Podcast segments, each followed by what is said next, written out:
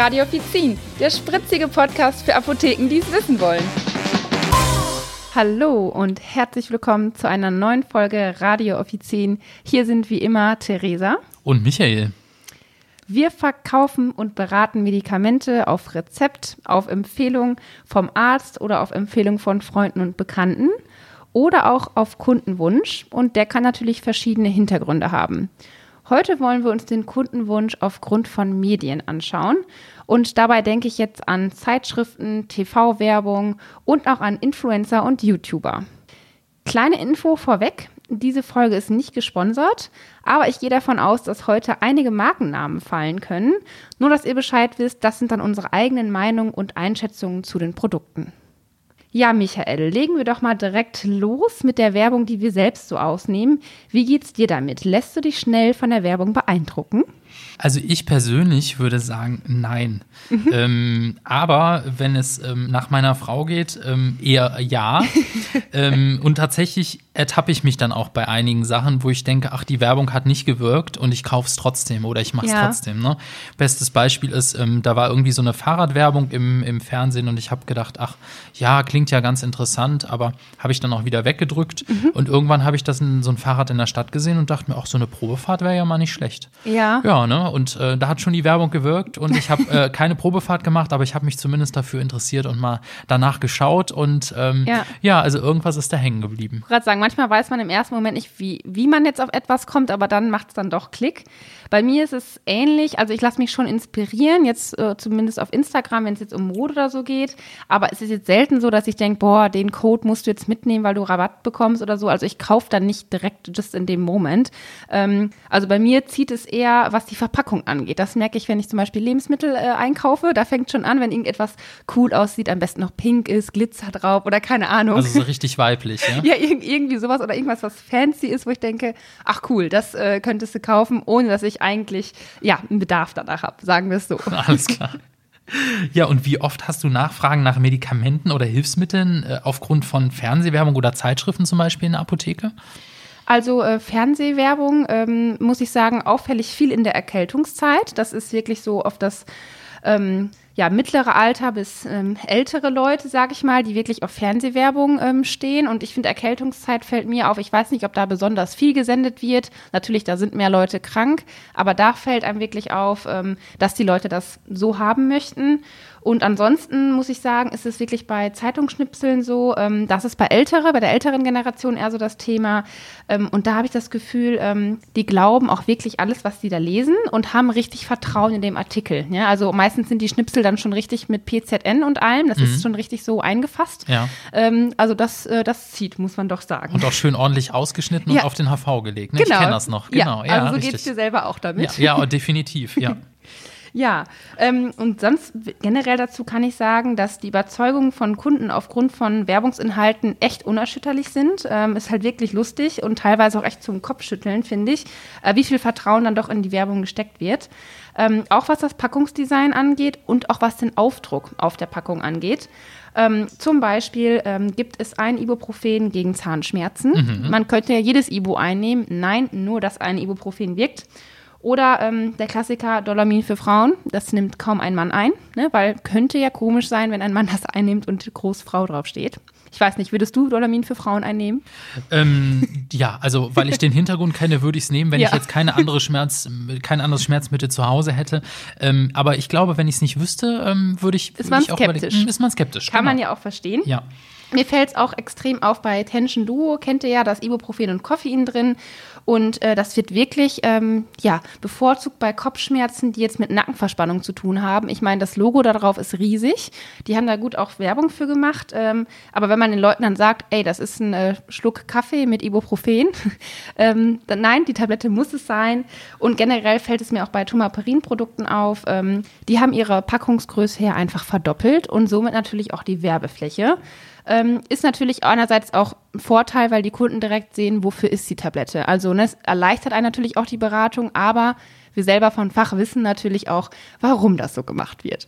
So sieht's aus. Und dazu fällt mir auch eine Geschichte ein oder beziehungsweise das, was ich im HV oft gemacht habe, ähm, wenn jemand Zahnschmerzen hatte mhm. und nichts ähm, half oder wollte er nehmen.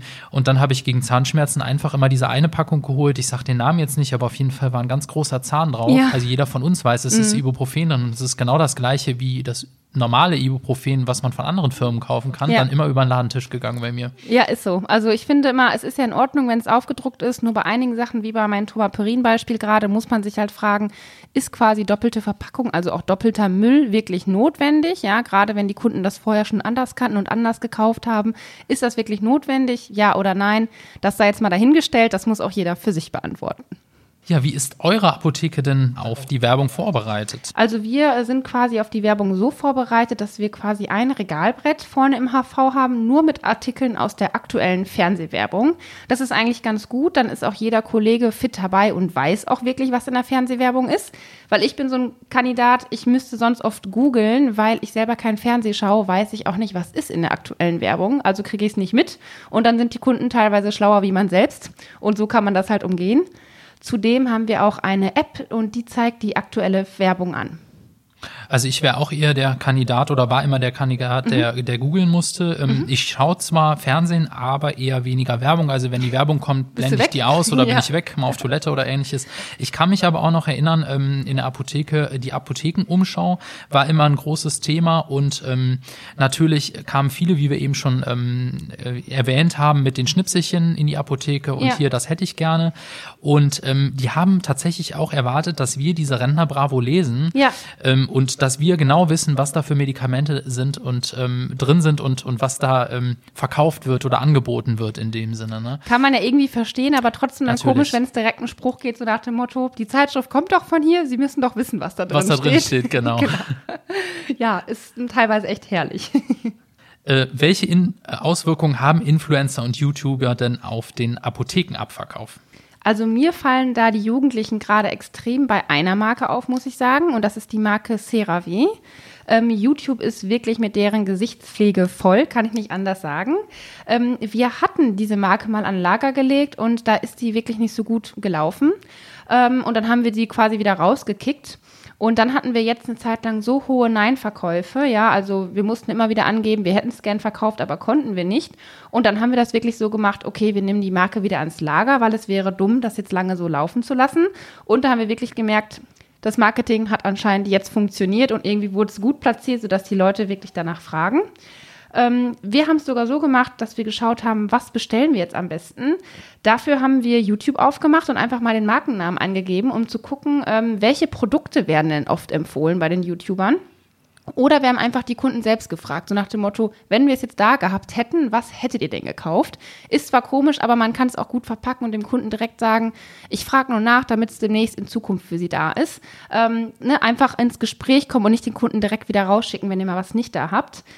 Was ihr an dieser Stelle merkt, es lohnt sich, eine PTA im Team zu haben, die auf Instagram und YouTube und so weiter fit ist und sich mit solchen Kosmetiksachen zum Beispiel auseinandersetzt, weil sie dann auch einfach weiß, was ist aktuell bei der jüngeren Generation auch gefragt. Hm.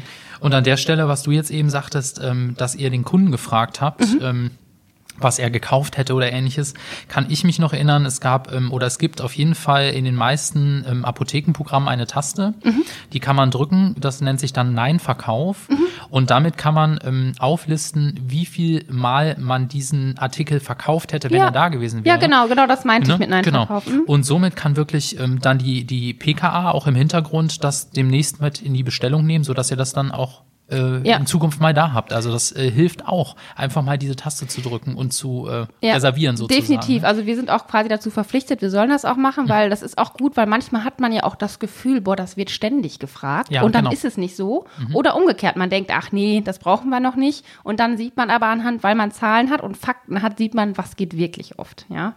Ähm, wir kennen das auch mit den Influencern bei anderen Marken. Da sehen wir Influencer auch in der Außenwerbung, ja, ähm, auf Plakaten zum Beispiel. Und das passiert natürlich nicht nur so in der Welt, sondern auch bei Apothekenprodukten.